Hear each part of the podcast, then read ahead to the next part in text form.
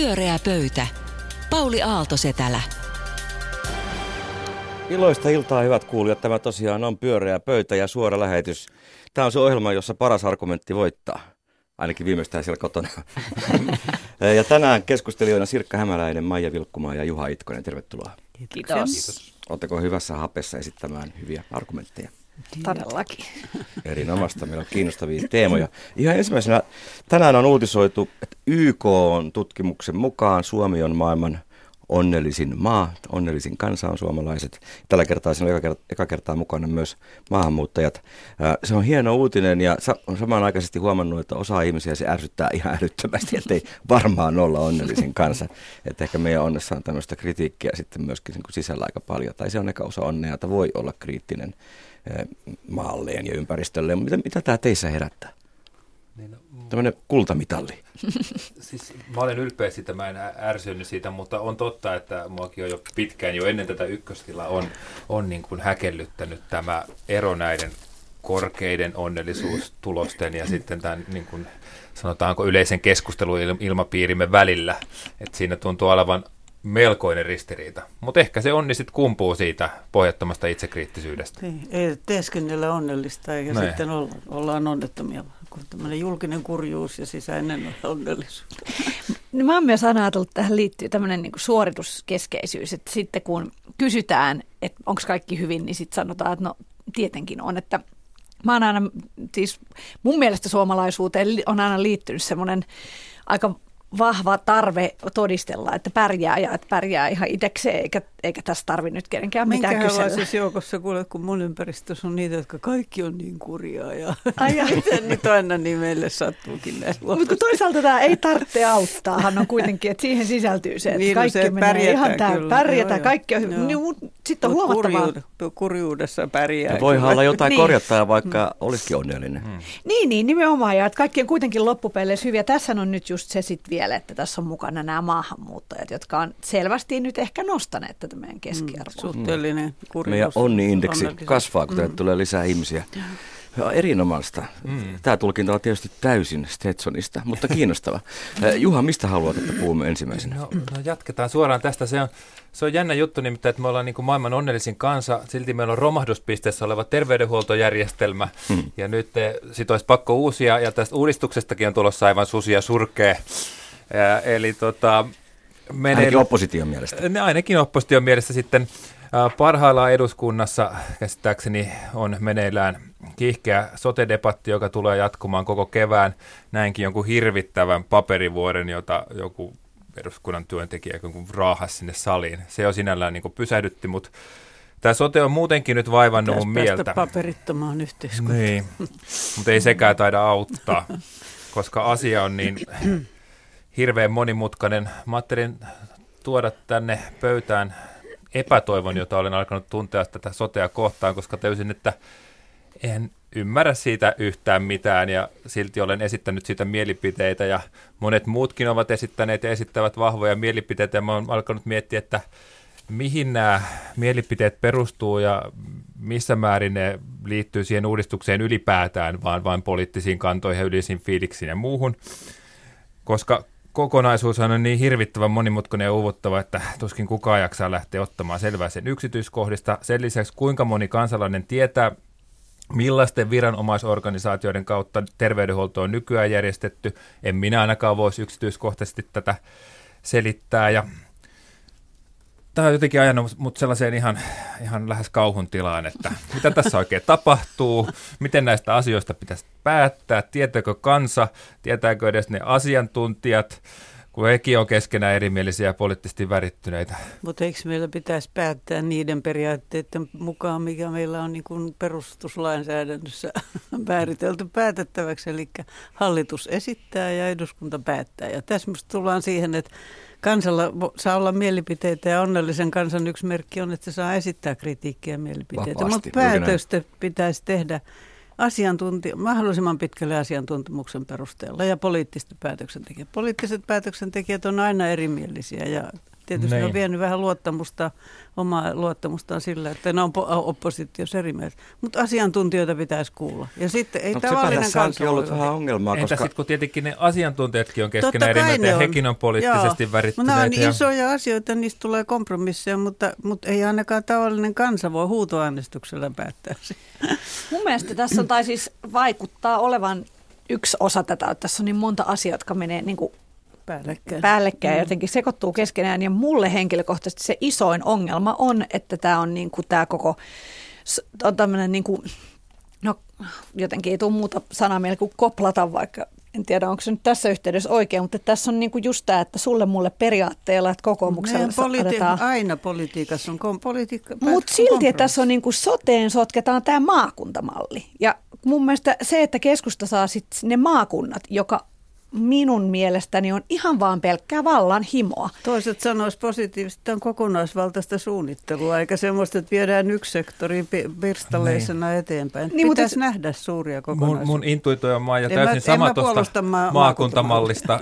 Ja, ja tota, mä ihan muutama viikko sitten täällä sitä kiivaasti vastustin, mutta vaikka tota, et siitä mitään tiedä. No nimenomaan, kyllä sekin meni rehellisesti sanoen aivan intuitio pohjalta ja sitäkin aloin jälkikäteen miettimään, että onhan ihan täysin mahdollista, se on järkeväkin malli. Mutta Ää, ehkä, ehkä ihan niin monta. No niin, nimenomaan se on se fiilis, mutta kai se järki, mikä siinä nyt mahdollisesti olisi, että, että joka tapauksessa ainakin osa asiantuntijoista on sitä mieltä, että sen nykyiseen järjestelmään verrattuna on huomattava parannus, että siinä on kuitenkin nyt isommat yksiköt niin kuin päättämässä, mm. kun tällä hetkellä se on siellä jotenkin mahdottomasti kuntatasolla. Ja kai se ongelma on siinä, että siinä oli monta eri maksajaa ja sitten sitä kustannusta siirrettiin aina ja sen takia pompoteltiin sitten. Minusta se käänteen tekevä hetki oli viikonloppuna, kun Heikki Hilmo, joka on ollut yksi näistä asiantuntijoista, joihin on viitattu monta kertaa, että kaikki asiantuntijat vastustavat sote-uudistusta, sanoi, että siinä on itse asiassa paljon hyvää ja se on kehittynyt tämän prosessin aikana. Oliko se teidän mielestä semmoinen niin kuin muutostilanne? Muuttuko teidän oma näkemyksenne tämän asiantuntijan kautta?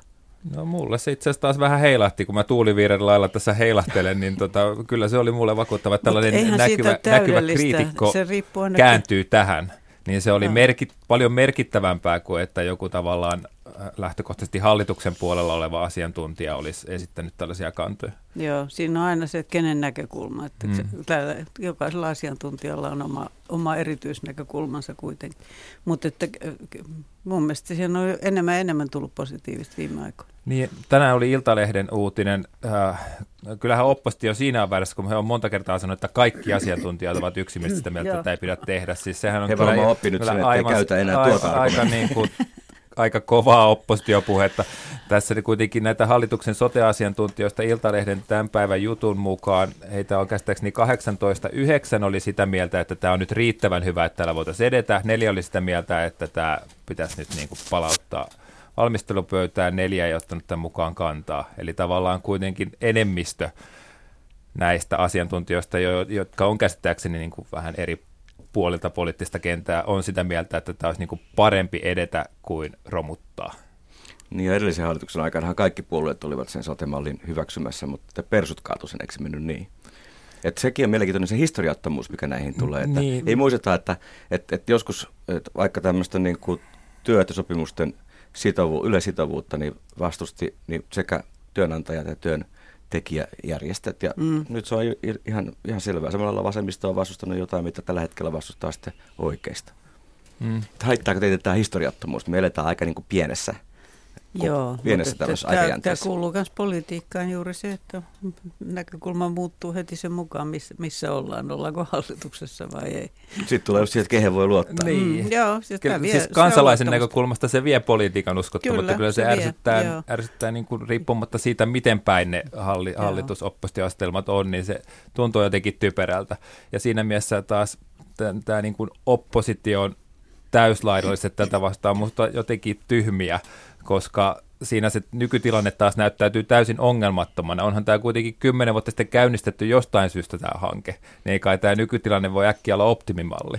Joo. Niin, että tuossa on tavallaan tavallinen kansalainen myös helposti on samaan aikaan historiaton ja samaan aikaan vertaa johonkin sen nuoruutensa kulta-aikaan, kun itse esimerkiksi muistelen 80-lukua lapsena, jolloin tavallaan se tuntui siltä, että millaista pitäisikin olla ei se välttämättä pitäisi olla, mutta silloin se tuntuu, että nimenomaan, että joka korttelissa melkein oli oma terveysasema, että se on se juttu, että millä tämä tehdään, että, että kaikki on niin kuin, no nyt joka korttelissa, joka kaupungin osassa ainakin, ja sitten että jokaisessa kylässä oli, että nythän ne rupeaa olemaan aika, etenkin maaseudulla aika pitkiä ne matkat, joita pitää kulkea, ja tämä ehkä tietysti sitten saattaa tuntua sille arkielämän tasolla, että ai, niin kuin asiat on muuttumassa, ja Suomesta on tulossa semmoinen kauhea maa, jossa ei enää pidetä huolta kenestäkään, niin. ja poliitikot vaan taistelee. Tämäkin on tietysti poliittisesti tarkoitushakusta argumentointia, että esimerkiksi viimeksi täällä puhuitte pyörässä pöydässä, niin jos sallin pientä kritiikkiä antaa, niin jälkikäteen sitten tutkiskelin näitä sote-juttuja. Ja, ja siellä se keskustelu ja... välittyi sellaisena, että nyt tämä sote-uudistus päästää nämä yksityiset toimijat markkinoille pilaamaan kaiken. Sitten kun mä luin taas eräitä asiantuntijoita, niin he sanoivat, että nämä yksityiset ovat siellä joka tapauksessa jo nyt, ja tämä on ilmeisesti kiistaton tosiasia, ja totta. että jos, jos, tätä uudistusta, jos tätä uudistusta ei tehdä, niin silloin päinvastoin syntyy niin kuin se hallitsematon tilanne. Ja tiedätkö, mikä ilahduttaa sinua, Juha, on se, että nyt myös vasemmiston hallussa olevat radekausti yhden näistä yrityksistä, jotka tällä niin, terveysalalla niin, niin. toimii. Et Lepomäkihän oli just tavallaan sitä mieltä, että se niin kuin tällaisenaan, jos se ta- tulee se uudistus, niin silloin nimenomaan tämä on vaikeampi kilpailla näillä yksityisillä firmoilla. Et se oli hänen se pointtinsa, että ainakin yksi pääpointeista, että minkä takia sitä ei pitäisi okay. tulla. Joo, se oli kai tämä valinnanvapauden, että se on, sillä on tosiasiallisesti merkitystä sitten. Sillä Jotenkin tuntuu, että se marginaali noiden puolueiden välillä että tästä ratkaisusta on oikeasti paljon pienempi, mitä meille näytellään. Tavallaan puolueiden erot. Niin, vai? puolueiden erot on aika pienet mm. suhteellisesti ottaen. Tämä maakuntakysymys on tietysti se on mikä, mikä on, on niin kuin omansa. Mutta ja sen takia pääkaupunkiseutu ja, ja Helsingin kaupunki. No, eikö toi päde vähän kaikkiin mm. kysymyksiin, että ehkä se on politiikan luonne, että se on niin kuin radikaalia teatteria siellä tavallaan istuntosalissa ja noissa väittelyissä ja sitten kuitenkin mennään leipomaan sitä konsensuspolitiikkaa ainakin. Niin siis se nyky, on pakko, nyky, siis sen pakko. takiahan niin kun, se, ne on valittu tekemään päätöksiä Näin. siellä, eli konsensus. Pyöreä pöytä. Pyöreä pöytä aika railakkaasti tässä niin kuin reflektoi omaa osaamistaan ja totesi, että älkää uskoko meihinkään. Siinä meni pari lähetystä jo Ja meidän pitää päästä tämän yli aika nopeasti ja ottaa meidän autoriteetti takaisin. Täytyyhän jossain Kyllä, olla totuus. Sirkka, kerro Joo. miten asiat on. Joo, ei me, ottaisin esille tämmöisen, josta ilmeisesti ei tule välttämättä kauheasti erimielistä keskustelua, joka no, on tämän koko, koko pyöreän pöydän tarkoitus, mutta tämä tasa-arvo, joka on nyt niin keskeinen asia ja varsinkin tämän MeToon jälkeen, niin minun mielestä on ollut hieno esitys, että myös naisten pitäisi, pitäisi niin kuin osallistua, että olisi pakollinen on puhuttu lähinnä yhteiskuntapalvelusta eikä niinkään asevelvollisuudesta, mutta tietysti varsinainen tasa-arvo olisi siinä, että se olisi asevelvollisuus. Miehilläkin on asevelvollisuus. Ja mä kannatan kyllä ihan tätä lämpimästi edellyttäen, että, no, että, reunaehdot? että äh, vanhempainvapaa lailla määritellään niin, että miehet on yhtä pitkään kotona kuin naiset on, voi olla kotona. Tai sitten sitä ei saa ollenkaan. Se ei ole mikään perheen valinnanvapaus. Tässä on tietysti se ongelma, että ei vielä ratkaise sitä tasa-arvokysymystä, joka on lapsiperheiden ja, ja sitten lapsettomien naisten välillä, koska kyllä, kyllä mä väittäisin, että se on aikamoinen yhteiskuntapalvelus, joku hoitaa lapsia, sekä miehille että naisille. Pitäisikö sitten vapauttaa kaikki, joilla on lapsia, niin asevelvollisuudesta ja yhteiskuntapalvelusta? Mahtava tasa-arvoteema.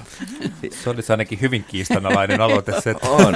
Lähdetäänkö tästä, tästä niin asevelvollisuutta ensin liikkeelle, että pitääkö naisille, miehille ja muille olla samat mm. velvoitteet asevelvollisuuden suhteen? No mua ei ole häirinnyt se, että se on pelkästään miehille. Ehkä mä se on joten... eri asia. niin, Häiritseekö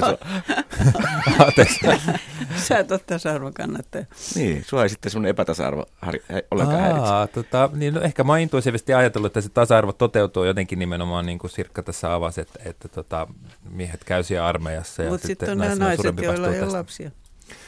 Niin. Niin, niitä katsotaan niin mutkikasta. No Maija, onko sulla, Juha vielä miettii, mitä vielä Tässä on tavallaan, jäi vaan kiinni tuohon miehet käy siellä armeijassa. Sehän on semmoinen hyvä veliverkoston lähde se tavallaan se. No niin. Ja johtamiskoulutuksen. Nalle vaan sanoo sitä mieltä, että johtajat on parhaita, kun ne on saanut. Niin ja sitten sieltä tulee ne. Mun Joo. mielestä koko semmoinen äijäily vähän niin kuin usein perustuu siihen, että sitten on se intti-jutut, joista Mulla ei ole yhtään tuttu armeijalta, eikä varsinkaan, niin kuin, jos olisi ollut mulle mitään no, hyötyä nykyisessä elämässä. Mutta eikö sitä suuremmalla syyllä argumentti on vähän. osallistua? Joo, mullahan on se, että et, tota, mä oon aina suhtautunut aika kielteisesti armeijaan. Siihenkin. On, on ollut siis paljon kivoja keikkoja puolustusvoimissa, ei sillä. Eh, mutta mä oon myös tota, mä oon, Tämä rehellinen linja on musta hyvä. Joo, pidä toi. mutta mä oon aina siis lapsesta asti niin kuin säälinyt poikia sen takia, että niiden on pakko mennä sinne hirvittävään paikkaan. Vasta myöhemmin mä oon tajunnut, että ne hyödyntää sen niin kuin tekemällä siellä ne Mut verkostot, kyllä joilla ne, ne, sitten Kyllä ne oppii semmoista, mitä äidit ei opeta niille kotona. Niin, mutta se on musta, se tekee musta niinku se nimenomaan, että se miehistää ne, niin se on musta niinku inhottava niinku Oppii tapa panemaan kaappinsa järjestykseen. Jos ei ihminen opi, en mäkään ole kyllä oppinut panemaan kaappia niin järjestykseen. Senkin armeijaa, takia sun niin. pitäisi mennä Sirkkahan juuri esittää, että menisit. Joo, mä, en, mä oon onneksi ohittanut jo sen iän, mutta mä oon sitä mieltä ollut, että tasa-arvoteko olisi se, että sekä miehille että naisille että muunsukupuolisille kaikille vapaaehtoinen asepalvelus. Siihen ei tällä maalla taida olla oikein varaa. Mm.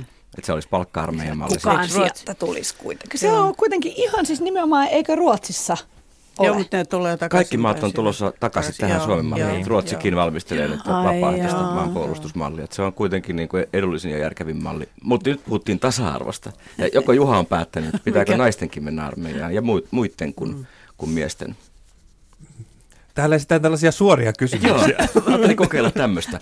Ihan kuin olisi lähtenyt politiikkaan mukaan jossain vaalissa.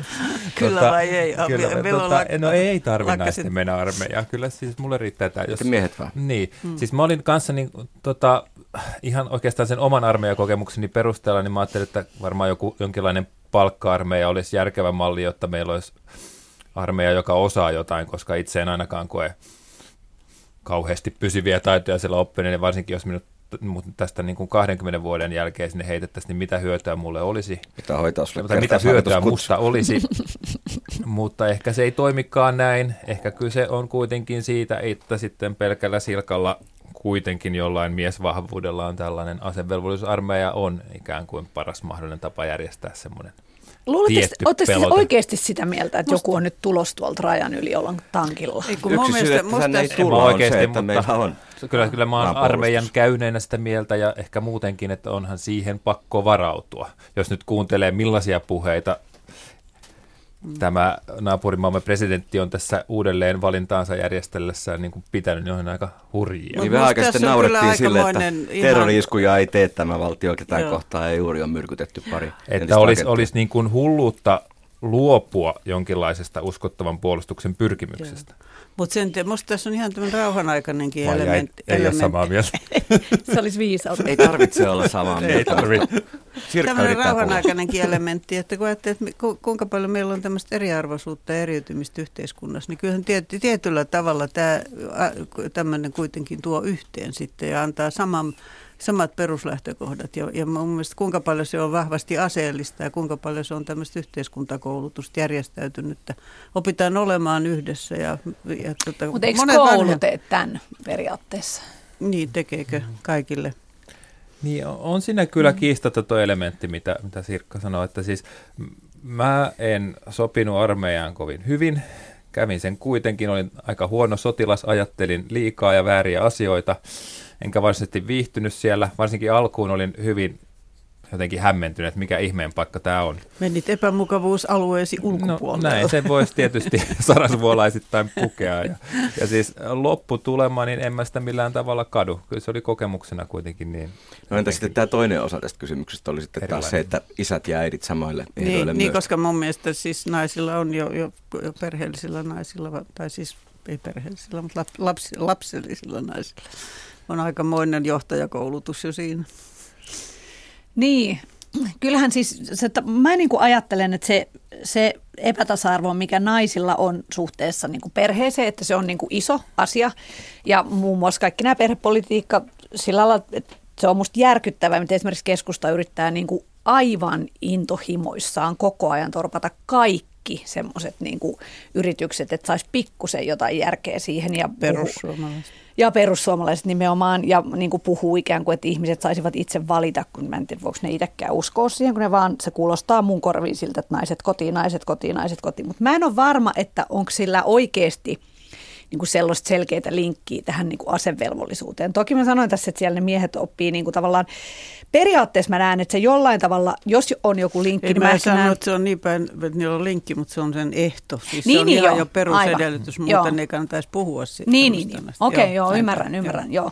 joo. Mutta siinä on jotenkin sillä lailla, kyllä mäkin ajattelin, että niillä on sitten myös toista kautta jokinlainen semmoinen yhteys, että miehet menee sinne keskenään oppii, että ne on vähän niin kuin tavallaan, niillä on semmoinen kyky pelastaa kaikki kuolemalta. Ja sitten tavallaan sen jälkeen, sen takia he ovat niin kuin tärkeä, sitten tavallaan ajetaan semmoista, että he on se tärkeimmät siellä niin kuin maailmassa ja naiset on sitten nämä välttämättömät täällä kotona. Ja sen takia naisten pitää olla kotona ja miesten niin kuin ulkomaailmassa, että kyllä, siitä, kyllä se tietyllä lailla molemmat asiat tukee sellaista Jos, niin jos se on näin, niin si- silloin ehkä noilla perusteella kannattaisin asevelvollisuutta myös naisille. Mä jotenkin vain miehenä koen niin, että en mä nyt halua mennä vaatimaan tuollaista, että mm. jos ei nyt vapautu sitä, niin mä nyt halua naisille tota nakkia näitä- sälyttää, mutta jos naiset itse ovat sitä mieltä, että tämä olisi tasa-arvoa edistävä asia, niin totta kai. Edellyttäen, että nämä muut elementit yhteiskunnassa asettuisivat Niin. tasa-arvoa. Niin, tästä ei saa vielä No, sellaista mulla Se on niin hirveä tragedia ihmiselle, että se joutuu armeijaan, että nämä voisi kyllä sitä niin kuin sen takia niin kuin pakottaa, että koko maa, Mutta tässä koko meillä on elävä esimerkki. Juha muutti näkökulmaansa kuultua uusia argumentteja. Kyllä, Sehän on kyllä, aina kyllä. Joo. Ravitsevaa. Mä oon mieleen aivan tuuliviiri, niin kuin tässä sotakysymyksessä.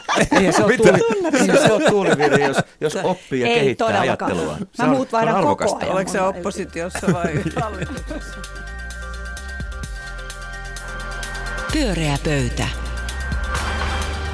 Pyöräpöytä aloitti hallituksessa ja päätyi oppositioon saman lähetyksen aikana. Mikäs on Maija meidän viimeinen teema? Ö, tota, teemana on Stephen Hawking, suuri fyysikko, tutkija, tiedemies, joka on juuri kuollut.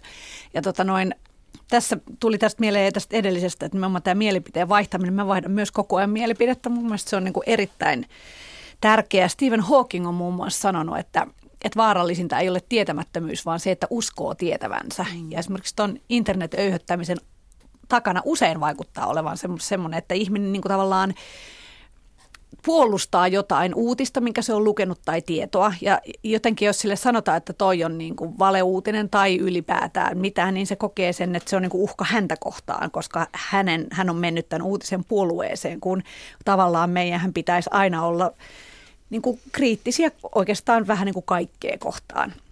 Tietenkään kukaan ei pysty olla koko ajan. Mutta Jopa tota- meidän omaa onnellisuuttamme kohtaan. Jopa, jopa sitä kohtaan. Mutta sitten mä niinku tavallaan mietin just sitten sitä, että Stephen Hawking, niin yksi iso asia, mistä hän puhui paljon, oli tämmöinen tekoäly, artificial intelligence, ja sen aiheuttamat, niin kuin kenties tulevaisuudessa aiheuttavat ilmiöt. Ja tota, hän puhuu muun muassa siitä, että tämä tietoyhteiskunta ja robotit ja kaikki tämmöinen, mikä on tulossa, niin, niin ne saattavat jopa jotenkin syrjäyttää ihmisen maapallolla. Ja että kun se tekoäly rupeaa ruokkimaan itseään, niin sit, sit, sit, siinä on niin kuin omat riskinsä. Ja tämä on musta jännää, koska mä kuulin, kun ne eka kertaa sanoin, mä olen silleen, että mikä ääli. En ollut mikä ääli, kun tiesin, että hän on Nero, mutta Niin mietin, sitä että... ehkä uskaltaisi sanoa. Niin, että, Niin. että tavallaan, että jos olisi ollut kukaan muu, niin mä olisin ollut, että Hän oli mikä ääli. erittäin laiska koulussa, että myöhemmin vasta neroutui. Ei, no niin, mutta Joo, hän sanoi tämän jo joo. ollessaan Nero tämän asian, koska tähän kuulostaa aivan skifiltä ja siltä, että näin voi, ei voi tapahtua. Totta kai ihminen ohjaa konetta ja niin edelleen. Mutta nyt kun kuitenkin ajatellaan, että hän nimenomaan oli asiantuntija, Sirkkakin täällä sanoi, että pitää aina kuunnella asiantuntijoita, niin mä mietin, että olisiko tässä joku semmoinen, mä haluaisin kysyä teidän mielipidettä. Mitä mieltä te ootte? Nyt jos ajatellaan esimerkiksi vaikka sitä, miten me ollaan huomattu kymmenen, suunnilleen kymmenen somevuoden aikana, että miten se niin kuin manipuloi meitä se some. Siellä on periaatteessa aina ihminen takana. Vai onko? Siellä saattaa niin kuin yhden yksittäisen viestin takana olla ihminen, mutta mikä se on se itse asiassa se kokonaisuus? Niin. Kuka manipuloi meitä, kun me niin kuin käyttäydytään oudosti? Ja AIsta puhut niin on nimenomaan nyt keinoälystä. Niin. Niin, Pelottaako teitä niin, keinoäly? Meitä on varoitettu. Tuohan kanssa tämä Harari, Joval Noah Harari. Kyllä. Ihan Homo Deus kirjoittu- kirjassa. Joo, oikein laajan, laajan runsassanaisen kertomuksen siitä, mitä siinä voi tapahtua ja hypoteeseja. Nehän on kuitenkin vielä hypoteeseja, mutta kyllä mä oon ymmärtänyt, että aika paljon on, on nähdään semmoistakin riskiä, että se, että se alkaa niin kuin ottaa vallan, vaikka se hyvin pitkälle vielä, vielä on ihan ihmisten käsissä. Ja kyllähän tämä koko digitalisoituminen on muuttanut ihmisten käyttäytymistä jo. Ja siis empatia häviää ja toisaalta se antaa ihan valtavat mahdollisuudet saada Ja samaan aikaan empatiaa sit tarvitaan vasta jo paljon, joo, paljon, paljon enemmän. enemmän. Joo. Mullekin oikeastaan nämä tekoälyajatukset, nämä Hawkins ajatukset on nyt jotenkin ehkä suodattunut tämän Hararin kautta, koska mm. mäkin sattuin lukemaan tämän Homo Hieno sapiens-kirjan. Mm. Mä laitoin jopa lapset yliopistolla Kiinnostava kirja ja mä lui, muistan sen hyvin ja, ja koin sen vahvasti, koska mä luin sitä viime kesänä tuolla tota, kätilöopistolla. Silloin oli, oli tota ihan tosi pieni homo sapiens tässä rintani päällä ja luin, luin sitä sapiens-kirjaa siinä. Ja, Toivottavasti et ääneen, se on hyvin en lukenut ääneen, en lukenut ääneen, mutta jotenkin se, se niin kuin vaikutti siihen tapaan, millä mä koin ne kirjan ajatukset ja, ja siinä oli just tämä tekoälytulevaisuus. Ja jotenkin se kauhistutti minua kyllä sillä hetkellä, Joo, kun mä jotenkin mm. tajusin, että mikä perspektiivi tästä aukeaa, että tämän ihmisen elämä on todella alkamassa. Hän toivottavasti ehkä elää vaikka sata vuotta, ja mitä ihmettä sinä aikana tapahtuu. Ja, katsoo, mitä taaksepäin on tapahtunut. Niin, ja silloin alkoi tuntua hyvin todennäköiseltä, että jotain tällaistahan tapahtuu, jotain niin kuin aivan ennakoimatonta. Mä ajattelin, en ehkä ihan näitä kauheampia skenaarioita, mä ajattelin ihan sitä, että, että mitä hän esimerkiksi tekee työkseen, jos tämä tekoäly ja robotit tekee kaikki työt. Mutta se, mm. siinä on helposti siinä, mä oon miettinyt myös paljon, niin yksi mitä, mit- mikä jää helposti niin kuin käsittelemättä on se, että ei se teknologia mikään luonnonvoima ole, joka määrää, miten ihmiset sen jälkeen käyttäytyy ja miten yhteisö muodostuu, yhteiskunta muodostuu, Mut vaan se sallii muokkaavat myös- toisia Joo. puolia toiset. Meillä on mahdollisuus vaikuttaa siihen. Mm, se sallii myös ihan rikollisten ja tämmöisten. Niin kuin kaikki muukin. Vasara oli just ihan niin. valtava Joo, hyvä mut se- keksintä, mutta sitä voi lyödä toisella Joo, myös joo, mutta sen mittasuhteet on ihan toiset. Se sitten on totta, tässä. mutta Joo. siitä tullaan sitten siihen kysymykseen, että missä määrin me hallitaan sitä teknologiaa. Mm, Mm, Just toi, mitä Ma- Maija, joo. Maija viittasi, niin tavallaan ehkä tämä niin kuin someöyhötys ja muu, niin tosiaan hyvä kysymys, että onko siellä ihminen taustalla. Mm. Joo, laittamassa sen käyntiin, mutta algoritmithan sitä sitten kuitenkin Joo, pyörittää voi- sitä, että mitä sinne tulee, joten se kone on siinä kyllä tosi keskeisessä Niin on, roolissa. ja sitten se manipulaatio niin kuin jatkuu. Nythän kun oli tullut tämä Yhdysvalloissa tämä vaali, vaaleihin liittyvä niin kuin tutkimus, niin siellä oli, että juu nämä venäläiset on niin kuin tehtailun niitä niitä tavallaan alkuperäisiä statuksia, mutta sitten ei ne tarvinnut kuin muutaman tyypin, jotka oli ihan oikeita amerikkalaisia, jotka jatko niitä. Ja sitten voi miettiä, että olisiko sitä ilmiötä tapahtunut ja sitä semmoista öyhtäviä tyyppejä, semmoisia ihmisiä, jotka niinku kirjoittaa, että Hillary Clinton on pedofiilia ja laittaa, että Hillary Clinton on saatana ja Trump on Jumala ja niinku ikään kuin Aika moni tosissaan. usko noin. Mutta näit sen Twitter-tutkimuksen, että 70 prosenttia näistä levitetyistä valeuutisista, niin ne leviää 70 prosenttia niin kuin nopeammin kuin to- tosi Joo, uutiset. koska- ja niitä Joo. ei levitä algoritmi tai botti, Joo, vaan Nimenomaan. toinen niin, ihminen. Niin. Joo, sen takia se tavallaan tämä ihmisen ja tämmöisen tekniikan mahdollisuudet yhdessä on tuottaa aika hurjia tuloksia. Ja siitä tulee myös musta jotenkin semmoinen, tavallaan yhtäkkiä rupeaa, tässähän on tietysti tämä ylipäätään, kun mehän nähdään ihminen yksilönä, jolla on niin kuin vapaa tahto, tai tästä nyt voidaan kiistellä, mutta yhtäkkiä rupeaa näyttäytymään siltä, että jos ihmiskunta onkin enemmän kuin, niin kuin vaikka muurahaisyhdyskunta, josta tavallaan Eikö sä ole nähnyt sitä jo aikoja sitten? No olen välillä. Välillä se tulee sellainen näkynä, että yksittäinen tyyppi tavallaan vaan toimii, eikä se tiedä, miksi se toimii niin kuin se Mutta eikö, toimii. mutta eikö se ole niin kuin tarkemmin ajateltuna niin, että ehkä nämä Amazon ja Google, jotka on nä- näitä niin kuin biljoona yrityksiä, jotka hallitsee näitä tekoälyä ja koko maailman markkinaa, eikö ne ole isompi ongelma silloin, kun se teknologia, jota ne käyttää? O- Tavallaan toki, ja nythän ne on ruvennutkin ottaa, että nyt meidän pitää, mutta että pystyvätkö he, vai ollaanko me niin kuin created a monster, jota ei pysty tavallaan Mutta siinä eiköhän mielessä tämä tekoälyä nyt kuitenkin, eikö se ole aika paljon laajempi kysymys sit kuitenkin, kun, kun nämä yritykset, yksittäiset nykyiset yritykset. Parhaiten sitä Se on hyödyntää nämä jättiyritykset, Kyllä se on koko ihan digitaalisen selvä, se markkinan on niin kuin selvä hallitsee. mutta Ja on he- paljon muutakin. Ja he on ostanut esimerkiksi näitä AI-yrityksiä hmm. niin kuin tuhat määrin. Ja heillähän silloin on oikeastaan se valta tavallaan määrittää Juuri sitä, miten tämä kehittyy, miten sitä käytetään ja miten se valta mm. sinne taas tulee. Se tulee osakkeenomistajien ynnä muuta tätä niin kuin Ja kautta. hallit, hallinnon ja, Niin. ja säätelyn Niin. kautta. Tästähän me puhuttiin kautta. just jossain, kun siinähän on se, että, että tavallaan että me ollaan aika pitkään pidetty aika itsestäänselvyytenä, että kuka tahansa haluaa maksimoida yrityksensä tuoton. Ja sehän taas aiheuttaa sen, että, että nämä algoritmit tavallaan ne suosii semmoista addiktoivaa käytöstä, jolloin ihminen menee uudestaan ja uudestaan ja uudestaan sinne. Nyt esimerkiksi Mark Zuckerberg vaikutti oikeasti ihan niin kuin järkyttyneeltä siltä, että mitä kaikkea Facebook onkaan saanut aikaan. Hän ei oikeasti tajunnut, mitä siinä tapahtuu. Mutta periaatteessa mehän voitaisiin muuttaa, tai he voisivat muuttaa niitä algoritmeja sillä lailla, että ne ei hakiskaan sitä tavallaan määrän kasvua, vaan ne hakis jotain muuta, oppimista tai jotain muuta sellaista. Optimisti. Ehkä me oltiin vähän naiveja Facebookin suhteen. Pyöreä pöytä. Sekin voi sanoa tämä loppu, että se voi käydä tykkäämässä meistä Facebookissa. Ei meillä ole edes Facebook-sivuja. Älä mene. Älä mene, älä, Älä mene, mene tule pois Facebookista, sinut voi vielä pelastaa. Kiitos kun olit kuulemassa meitä ensi keskiviikkona taas uudet aiheet. Minun nimeni on Pauli Aaltostella, tästä jatkaa Luontoilta. Hei hei!